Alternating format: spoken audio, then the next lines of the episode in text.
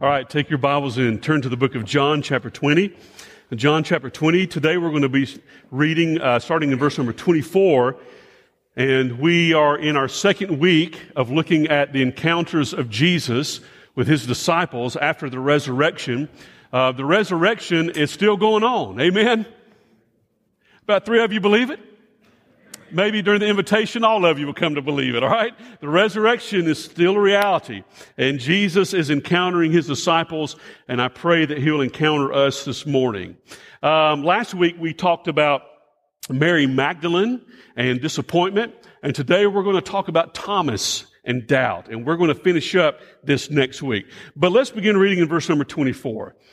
Now, Thomas, one of the twelve, called the twin, was not with them, the disciples, when Jesus came.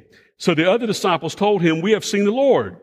But he said to them, unless I see his hands, the mark of the nails, and place my finger into the mark of the nails, and place my hand into his side, I will never believe. Eight days later, his disciples were inside again, and Thomas was with them. Although the doors were locked, Jesus came and stood among them and said, Peace be with you. Then he said to Thomas, put your finger here and see my hands and put out your hand and place it in my side. Do not disbelieve, but believe. And Thomas answered him, my Lord and my God. And Jesus said to him, have you believed because you have seen me? Blessed are those who have not seen and have yet believed. This is the word of the Lord for his people. And if you are glad, say amen. Amen. Well, if you have ever doubted, if you've ever had doubts in your life, or if you have ever had questions about the faith, about the Word of God, well, you're in good company. Um, if you read through the Word of God, you will see that there were several, many people who had doubts, people who had questions, people like Job. If you ever read through the book of Job, you will see that comes out really clearly profoundly. Abraham and Sarah, remember when the Lord told them they were going to have a son, what did they do? They laughed. That's a form of doubt.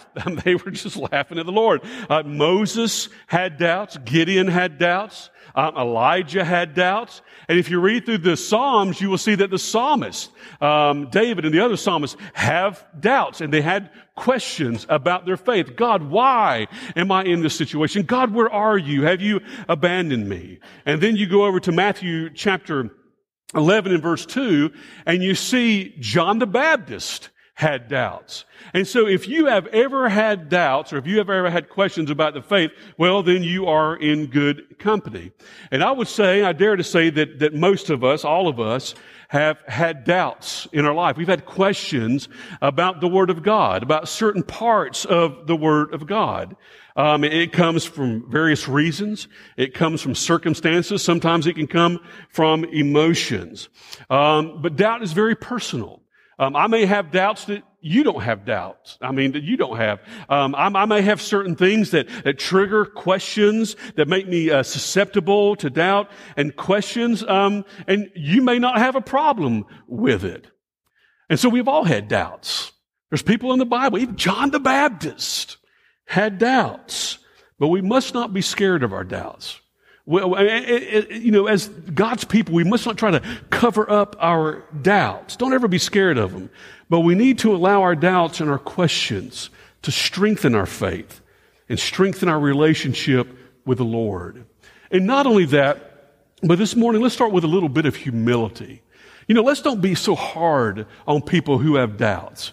Let's don't be so hard on people um, who have questions. I remember in seminary, you know, you get into a lot of weird conversations in seminary. We were eating lunch in the commons area um, in, in, my seminary, and we were talking about doubts and some of the questions that we had about the Bible. And one guy spoke up, and it was almost kind of in a judgmental tone because ever since I was saved, I have never questioned the Bible. I have never had a doubt. I have never had one doubt. Yeah, that's what I said. Wow. And, and, and, and I just want to say, well, good for you. But I have. And, and I have had questions and I still have some questions. And so let's begin with humility. Let's don't be so hard on Thomas. Let's don't be so hard on Job and John the Baptist. So today, we're going to look at John the Baptist. We're going to look at his doubt, or what we call doubting Thomas, and we're going to see what this says to us about doubt, unbelief, and just honest sincere questions of the faith. Um, Last night, I was thinking to myself, there is no way. I had doubts about my sermon last night. It happens every Saturday. I always have doubts about my sermon. Um, and I thought, I can't, I can't do justice, you know, with this. And so what I'm going to do, I'm going to chop my sermon in half. And today I'm going to preach 55 minutes and next week I'll preach 60 minutes. Okay. Got your attention. Let's talk, let's look at Thomas the unbeliever. Let's reread verse 24 and 25 again. Now Thomas, one of the twelve, called the twin, was not with the disciples when Jesus came. So the other disciples told him, we have seen the Lord. But look at Thomas's response. Uh, unless I see in his hands the marks of the nails and place my finger into the marks of the nails and place my hand into his side, I will never believe.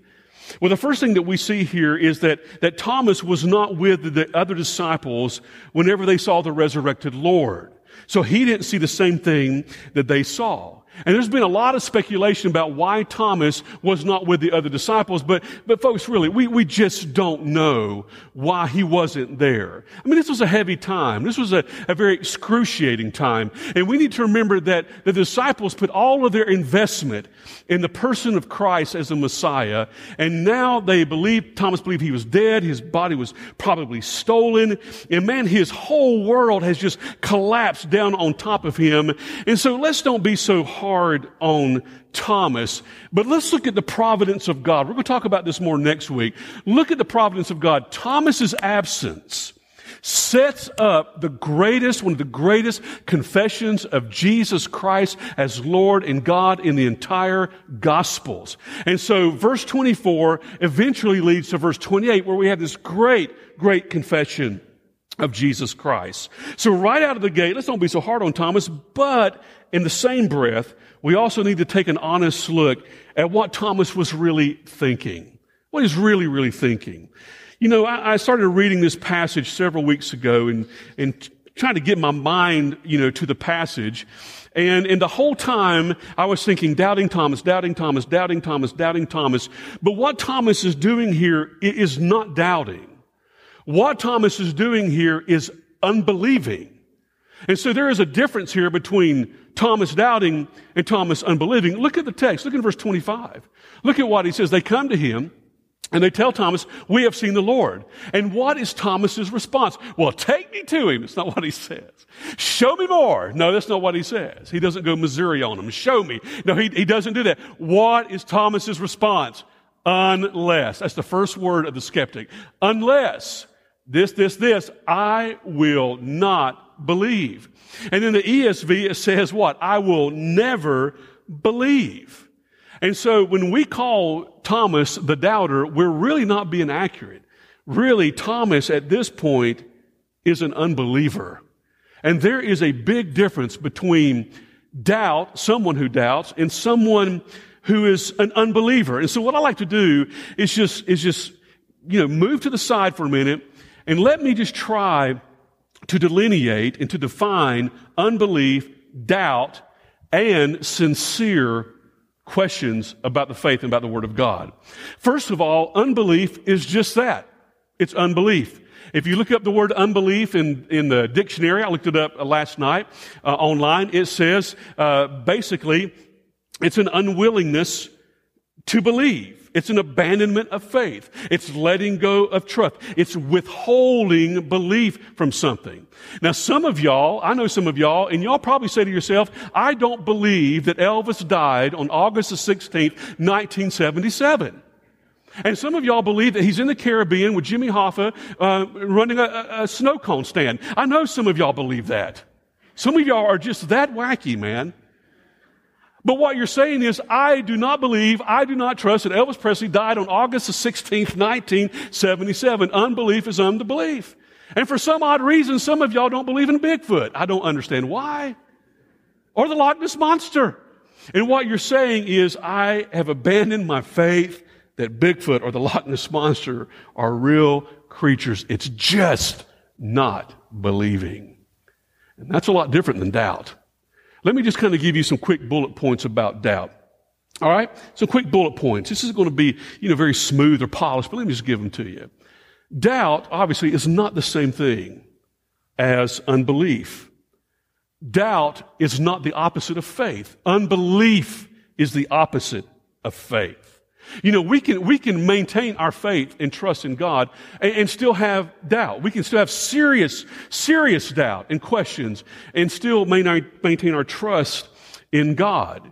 But what we've done in the church is we have done a great disservice to people because we have confused doubt with unbelief, unbelief with doubt, and we haven't tried to separate the two. And that's led to a lot of personal and spiritual discouragement in people's lives. And so doubt is different from unbelief. Doubt is not the absence of faith. Get that in your mind. Unbelief is the absence of trust and faith. And there are two sides to doubt. And I really need you to hang with me really, really closely on this one because, you know, I can easily confuse you on this, but, but I think you're going to get it. No doubt in my mind you're going to get this, all right? There are two types of doubt in my mind. There is the what if doubt, and then there is the doubt that seeks understanding and seeks understanding. It just doesn't sit in the what if.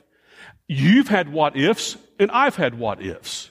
And, and there's nothing wrong with having what ifs as long as you don't stay in the what ifs. What if the Bible is not reliable? What if Jesus Christ did not raise from the grave? That is a what if. And if we just hang right there in the what, and we never leave the what ifs, we're going to be very discouraged. I mean, not only that, but we will become fearful.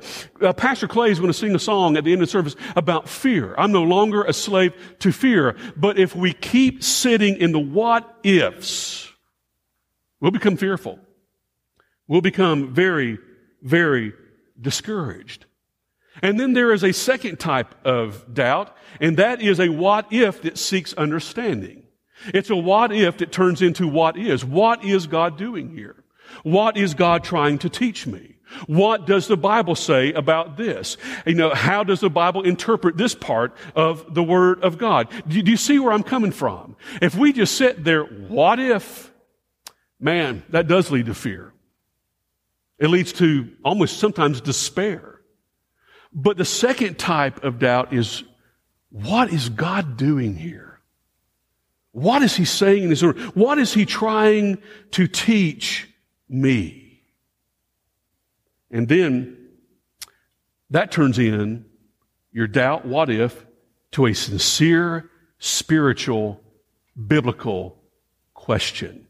Let me give you, for instance, um, a lot of people have some concern that the apostle Paul in Ephesians and Romans teaches that the just shall live by faith. We are saved by grace through faith, right? We've heard that all of our lives if we've been in church any amount of time. But then in the book of James, you know, James says that faith without works is what? It's dead. It's dead. Dead, dead, dead.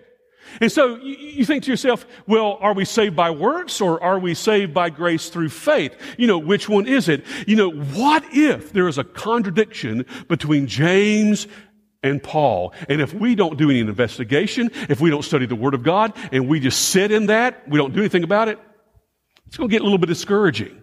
It's going to be confusing. But if you read the Word of God, you see that Paul and James are saying the same thing, but coming at it from different directions. James says, without works, our faith is dead. And what does Paul say? If we are truly saved, then we will produce the fruit of repentance, the fruit of salvation. James uses works. Paul uses fruit. Just pick. What do you want? Fruit or works? It's the same thing. But not only that, but in the book of Galatians and also in the book of Acts, it says that Paul and James, you know, extended the right hand of fellowship to one another. And if Paul was preaching something contradictory to what James was preaching, I don't think that they would have fellowship with one another.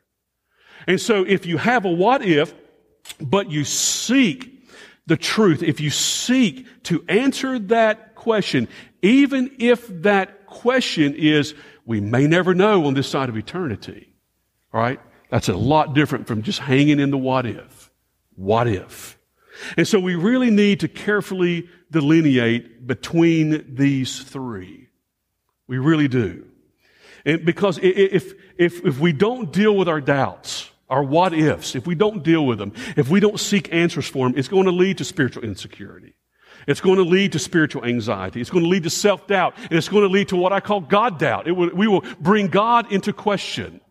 And James teaches us this in James chapter 1. Turn to James chapter 1 with me real quick and go to verse 5. James chapter 1 and verse 5. And James shows us what happens when we just stay in the what if and we don't seek the Word of God for answers. If we don't investigate those doubts and those questions that we have. In verse 5, James writes, If anyone lacks wisdom, let him ask God, who gives generously to all without reproach, and it will be given him. But let him ask in faith with no doubting, for the one who doubts is like a wave of the sea that is driven and tossed by the wind. For that person must not suppose that he will receive anything from the Lord. He is a double-minded man, unstable in all of his ways. And if our doubts are just what if and not what is God doing, what is He trying to teach me, what does His Word say, if we keep sticking in that what if, we're going to be unstable, we're going to become double minded, and we're never ever going to receive the peace that we can have by searching God's Word and searching His face. And what happens if we don't tackle our doubts? You know what it's going to do? It's going to beget more doubts and more doubts and more doubts and more doubts and more doubts. Let me give you an illustration. I've heard people, you know, have doubts about their spouse's love for them. I don't think my husband really loves me. And rather than tackling that issue, having a conversation with the husband or having the wife, they, they just, they just, they just stay in that what if. They're just stuck in that what if. And then that doubt leads to another doubt. Well, I wonder if my husband is being unfaithful to me because I doubt if he loves me, so therefore he's being unfaithful to me. And then it goes to what if and what are you, are you with me this morning? Are you picking up what I'm throwing down this morning? And doubt leads to doubt, leads to doubt, leads to doubt. And by the time it's over with, man, your marriage is a mess. And if you don't take care of those doubts, it will lead to fear. It will lead to anxiety. It will lead to God doubt. But what we need to do as Christians, I'm going to give us one point um, this morning. We'll pick up the next week. The next week, what we need to do is what Paul said in 2 Corinthians 10 in verse number 5. Listen to what he says. He says, We destroy arguments and every lofty opinion that rises against the knowledge of God, and we take every thought captive to obey Christ. Can I read that again? Can I read that again? 2 Corinthians 10:5 and we destroy arguments and every lofty opinion raised against the knowledge of God and take every thought captive to obey Christ. And what we need to do with our doubts and what we need to do with our questions are two things. Are y'all ready? Two things, I'm done. Number 1, if you have questions, pray and then go seek answers. It's pretty simple, isn't it? That's pretty simple. Studied all night, just to tell you that. If you have doubts, if you have questions, you need to pray, and then you need to do the hard work of going and finding answers. Don't just stay in the what if. So, so Aaron, what do I pray? You pray for wisdom. What did James say? We just read it. What did he say? I mean, if, if we're in a trial, sometimes doubts and questions can be a trial. If we're in a trial and we lack wisdom, what does he say? He says, ask for it. Ask for it. Pray for it. Pray for that wisdom. Pray for that discernment, and the Lord will give it to you. Not only that, but we should also pray that the Father, through the Holy Spirit, will lead us into all the truth. Will lead us to the truth. I mean, in John 16, 33, Jesus talks about the giving of the Holy Spirit. He's talking to his disciples, and he says that the Holy Spirit will lead you into the truth. And that just wasn't a promise for the disciples, it's for us today. The Holy Spirit will lead us and show us the truth in His Word. We ought to pray that we'll accept the truth. We ought to pray that the truth will sanctify us whenever we find the truth in God's Word. And so, what do we do after we pray? We take our question to the Word of God. We take our question to the Word of God. Now, don't worry about that. You're not going to lose your salvation if you question some things about the Bible. You're not going to lose, God's not going to cancel you. I mean, because you have a doubt or you have a God. He's not going to do that, man. Take your question to the Word of God. I like what one theologian said. He said, we need to remember that the Word of God is like an anvil that has worn out many hammers. I love that. The Word of God is like a, a solid iron anvil that has worn out many hammers. And as we seek the Word of God for answers, and resolution to our questions and our doubts, we need to understand one thing, and I really want to press this hard. The Bible never tells us to turn off our intellect and our reason. The Bible never tells us just to leap out into the darkness. No, the Bible never tells us that. That the, Bible wants us to use our intellect. The Bible wants us to use our, our reason. And you know, one problem with the church today is we don't reason. We don't intellectually engage the Word of God. But in Isaiah chapter 1 and verse 18, right off the bat, the Lord says to Isaiah, come, let us what? Reason together, says the Lord. Come, let us reason together, says the Lord. Seek and you shall find. In 1 Peter chapter 3 and verse 15, we are to have a good reason for what we believed. In the book of Acts, Paul goes into the synagogues and he reasons um, with, with the Jews in the synagogues, and he went to Athens, to the Areopagus, and he reasoned and he preached to the philosopher in Athens. And so the Bible never, never tells us to turn off our intellect. In fact, God has given us the gift of reason and God gives us the gift of faith and they complement each other. And so pray and go to the Word of God for answers. And let me just give you one other thing real quick before I end this morning. In my opinion, and I think I'm on good grounds here, there are really no new questions and no new critiques of the Word of God. I mean, I mean, really, it's the same thing over and over and over and over and over again. It may be repackaged you know, uh, year by year, uh, decade by decade, but it's the same questions, it's the same critiques over and over and over again. And you know what? Those questions and those critiques have been answered over and over and over and over and over and over and over. You keep going and over again. They have been. The existence of God um, creation versus evolution, so forth and so on. I mean, they've all been answered. And sometimes we may have to go to resources. This is a book by Richard Bauckham. This is about the historicity of Jesus Christ. Um, and then, I mean, you have books like, you know, from John Feinberg about the problem of evil, Faith and Reason by Ronald Nash, Apologetics to the Glory of God by John Frame. Uh, this is a new book by Stephen Meyer about, you know, the three scientific discoveries that reveal the mind behind the universe. In other words, the universe had to have a designer. And then what are some other books here? Do y'all mind if I just read a couple of excerpts from these? I mean, but I mean, systematic theology about life's ultimate questions. And, and, and folks, listen, Christianity is not just a leap in the dark. Our faith and our belief is on a foundation. And that foundation is primarily the Word of God. And then you have other people that have elucidated that foundation, the Word of God. Brothers and sisters, just because you have a doubt doesn't mean that you're the only one that has ever had that doubt or that question. People have had them throughout the centuries and millennia, and they have been answered over and over and over again. Does that help you this morning? Ah, it helps me. It helped me. All right. So there are many resources. So pray and then get into the Word of God.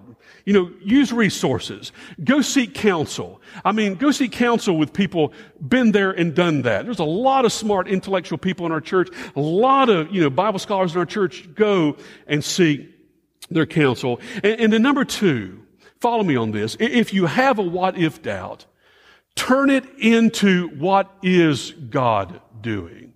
How is God doing this? What is God saying? Are y'all with me this morning? Are y'all receiving what I'm passing down the field? Y'all, y'all receiving this morning?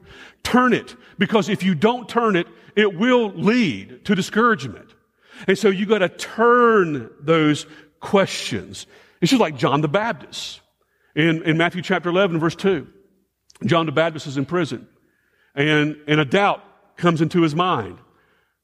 What if Jesus really isn't the Messiah? This is John the Baptist. Are y'all with me? This is JB, the notorious J, JB. I mean, he's having a doubt. And so does he just stay in his head? Oh, I wonder if Jesus is the Messiah. I'm going to get my head cut off. Oh, I'll never find out. No, what does he do? He turns the what if into an investigation, into a legitimate, sincere question. And he sends the disciples of Jesus and they basically asked Jesus, Are you the one who was promised? Are you the Messiah? Are you the one who was coming? Um, or do we need to go look for someone else? You see, does this say that in the Word of God? Yes, it says it in the Word of God. Or do we need to go find someone else? And you know what Jesus does? He answers from the book of Isaiah. Yes, I am. I am the Messiah. And could you imagine if John the Baptist would not have turned that what if into a sincere spiritual investigation? Mm. Mm-mm-mm. And so as we seek answers, let's keep trusting. Let's keep holding on to the faith. As Hebrews 10 and verse 23 says, let us hold fast to the confession of our hope without wavering, for he who promised is faithful. Can I read that again? Can I read that again? Listen to it with ears of faith this morning. Let us hold fast to the confession of our hope without wavering. Remember what James said, for he who promised is what? He who promises what? He's faithful. He's faithful. And in time, God is going to relieve that burden and He's going to give you peace. I don't know if you've ever heard of the monk by the name of uh, Saint Anselm. Um, he was the Bishop of Canterbury in the 12th century. Um, I don't agree with everything he said, but there's one thing that Saint Anselm said in Latin that, that I've really hung on to. Um, and, and, and, he said this as he was as he was making his way through Scripture and, and philosophy. He used the phrase in Latin "fides quaerens intellectum," "fides quaerens intellectum," and that means faith seeking understanding. I don't know all there is to know, but I'm going to keep my faith and I'm going to keep on understanding. Does that make sense? I'm going to keep on understanding. I'm going to keep on trying to understand. I'm going to keep on keeping the faith. I'm going to keep trusting the Lord as I seek understanding. And what and how that we can interpret that today is, Lord, my starting point is going to be faith in your word and what your word says about you. And from there, I'm going to deepen my understanding and my knowledge. And if you don't, if you don't, you're going to be at the mercy of your emotions. You will. And you'll be tossed to and fro. And let me just say this before I end with just a personal note. Most of the people that walk away from the faith, we, we, we use that phrase, walk away from the faith, or they leave the faith, is really not because they have solid intellectual reason to do it. It's for two reasons usually. Either their morality has changed and the Bible doesn't fit their morality, and so they leave the Bible. Does that make sense? The creed doesn't fit the deed, and so the creed's got to go. Or, no, it's morality, but it's emotions. You know, the Bible doesn't make me feel warm and fuzzy. It doesn't make me feel good about this or about that, about you know, human sexuality or whatever. And so I'm just going to leave because it doesn't fit my emotion. It doesn't feed my emotion. Uh, I'm just going to leave. But, but, but friends, the truth is the truth rather, you know, even if it doesn't make you feel good. And a lot of truth doesn't make you feel good. Can I get a witness? The truth is the truth, even if that truth does not fit your morality. I mean, it is the truth. And if we just keep, you know, languishing in the what ifs, in the what ifs, in the what ifs, and we never seek the face of God, we never seek the Word of God, we never seek wise counsel, we will be left to our emotions. And we just read what James said about being tossed to and fro with our emotions. I just want to close with just, I, I, I don't think, I don't remember, um, I, am having, tr- my omniscience is wearing thin these days. Um, so I don't remember a lot. Uh, Jill can correct me. I don't think I've ever shared this um, in any of my pastorates because you got to be you got to be careful how you share things like this especially coming from a pastor. Um, have y'all got a minute?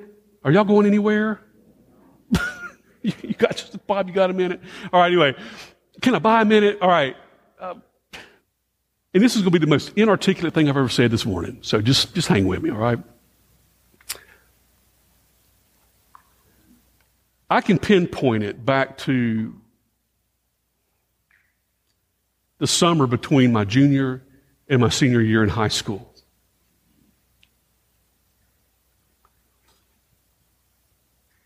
Where I started developing a lot of doubt about my faith.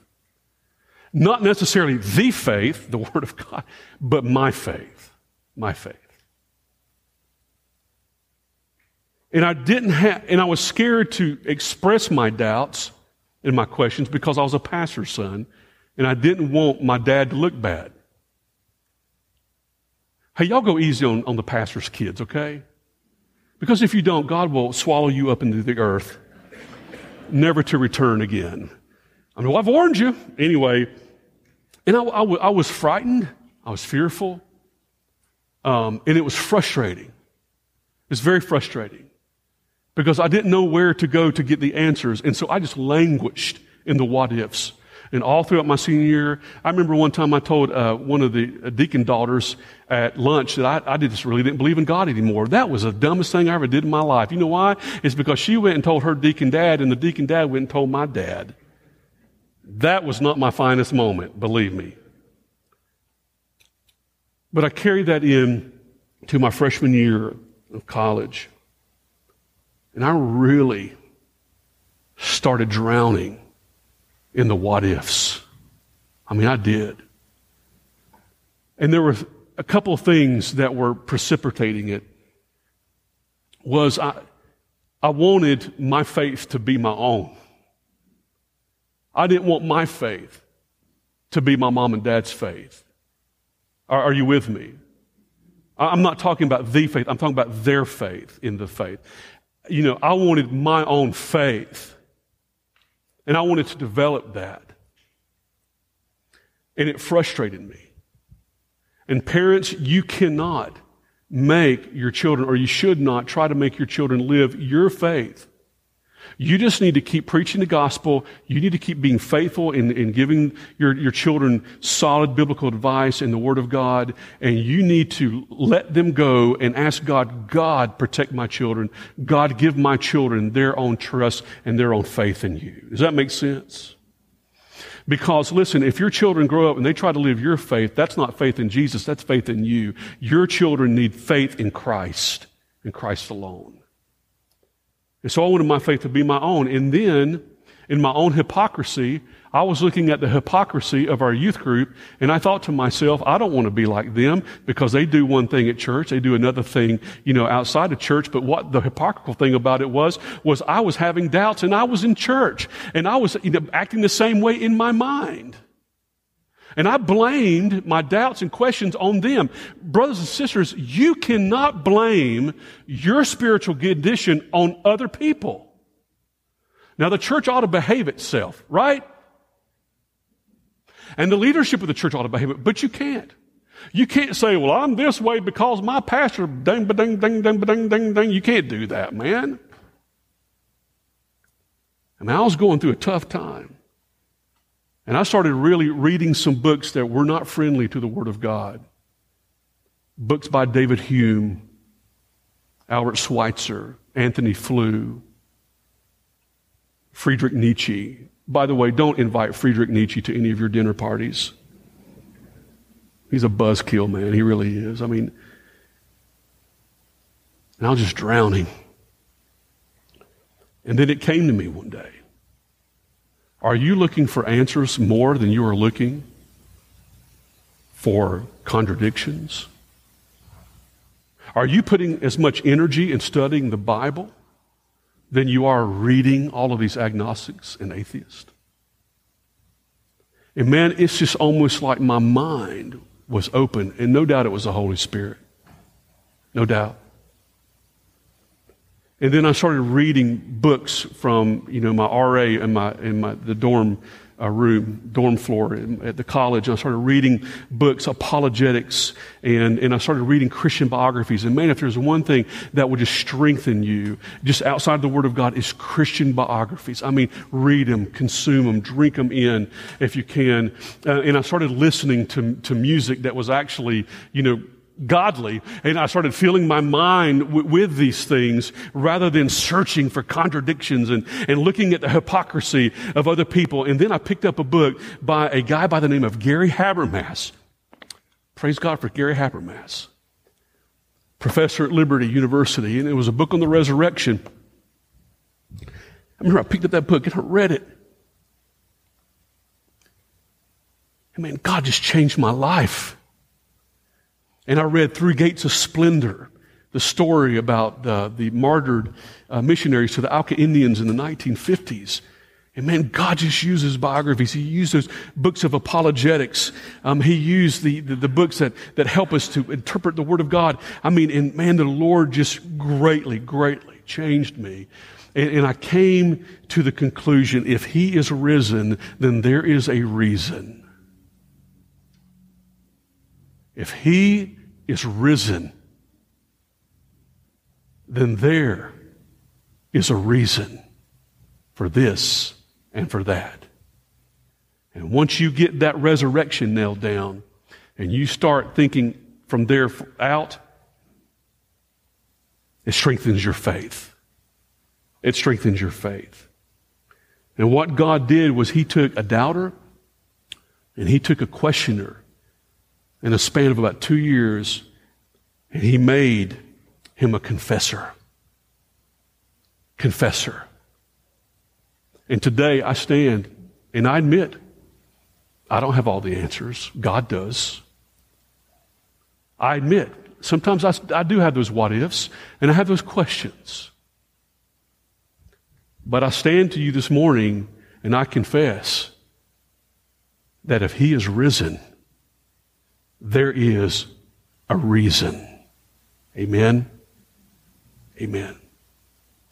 I pray that this morning this has helped.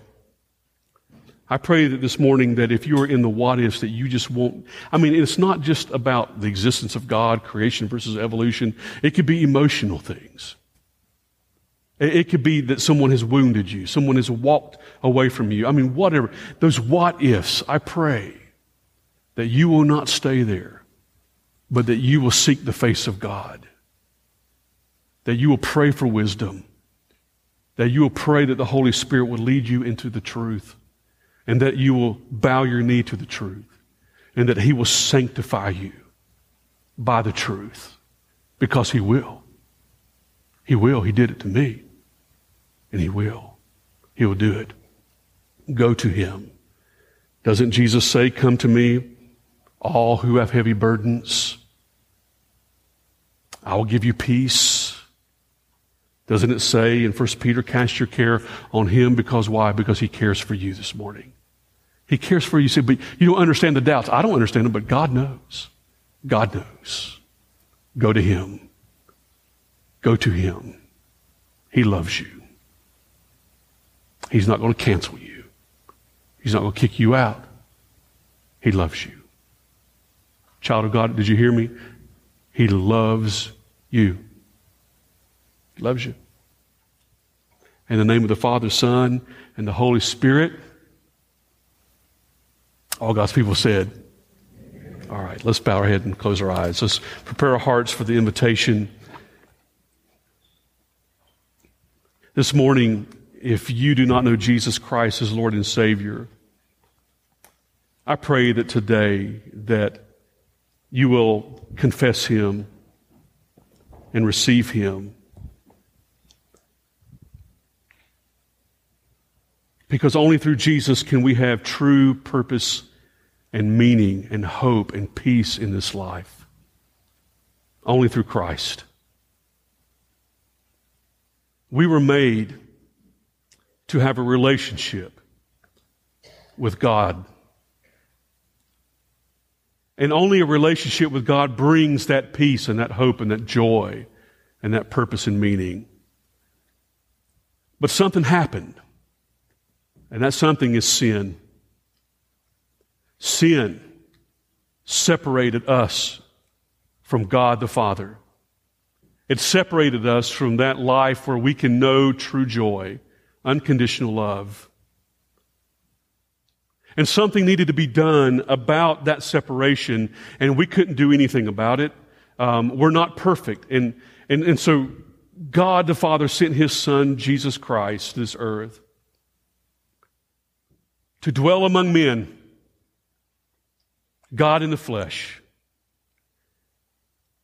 And Jesus lived the life that I was supposed to live the life that I fell short of because of my sin. Jesus lived it perfectly for me.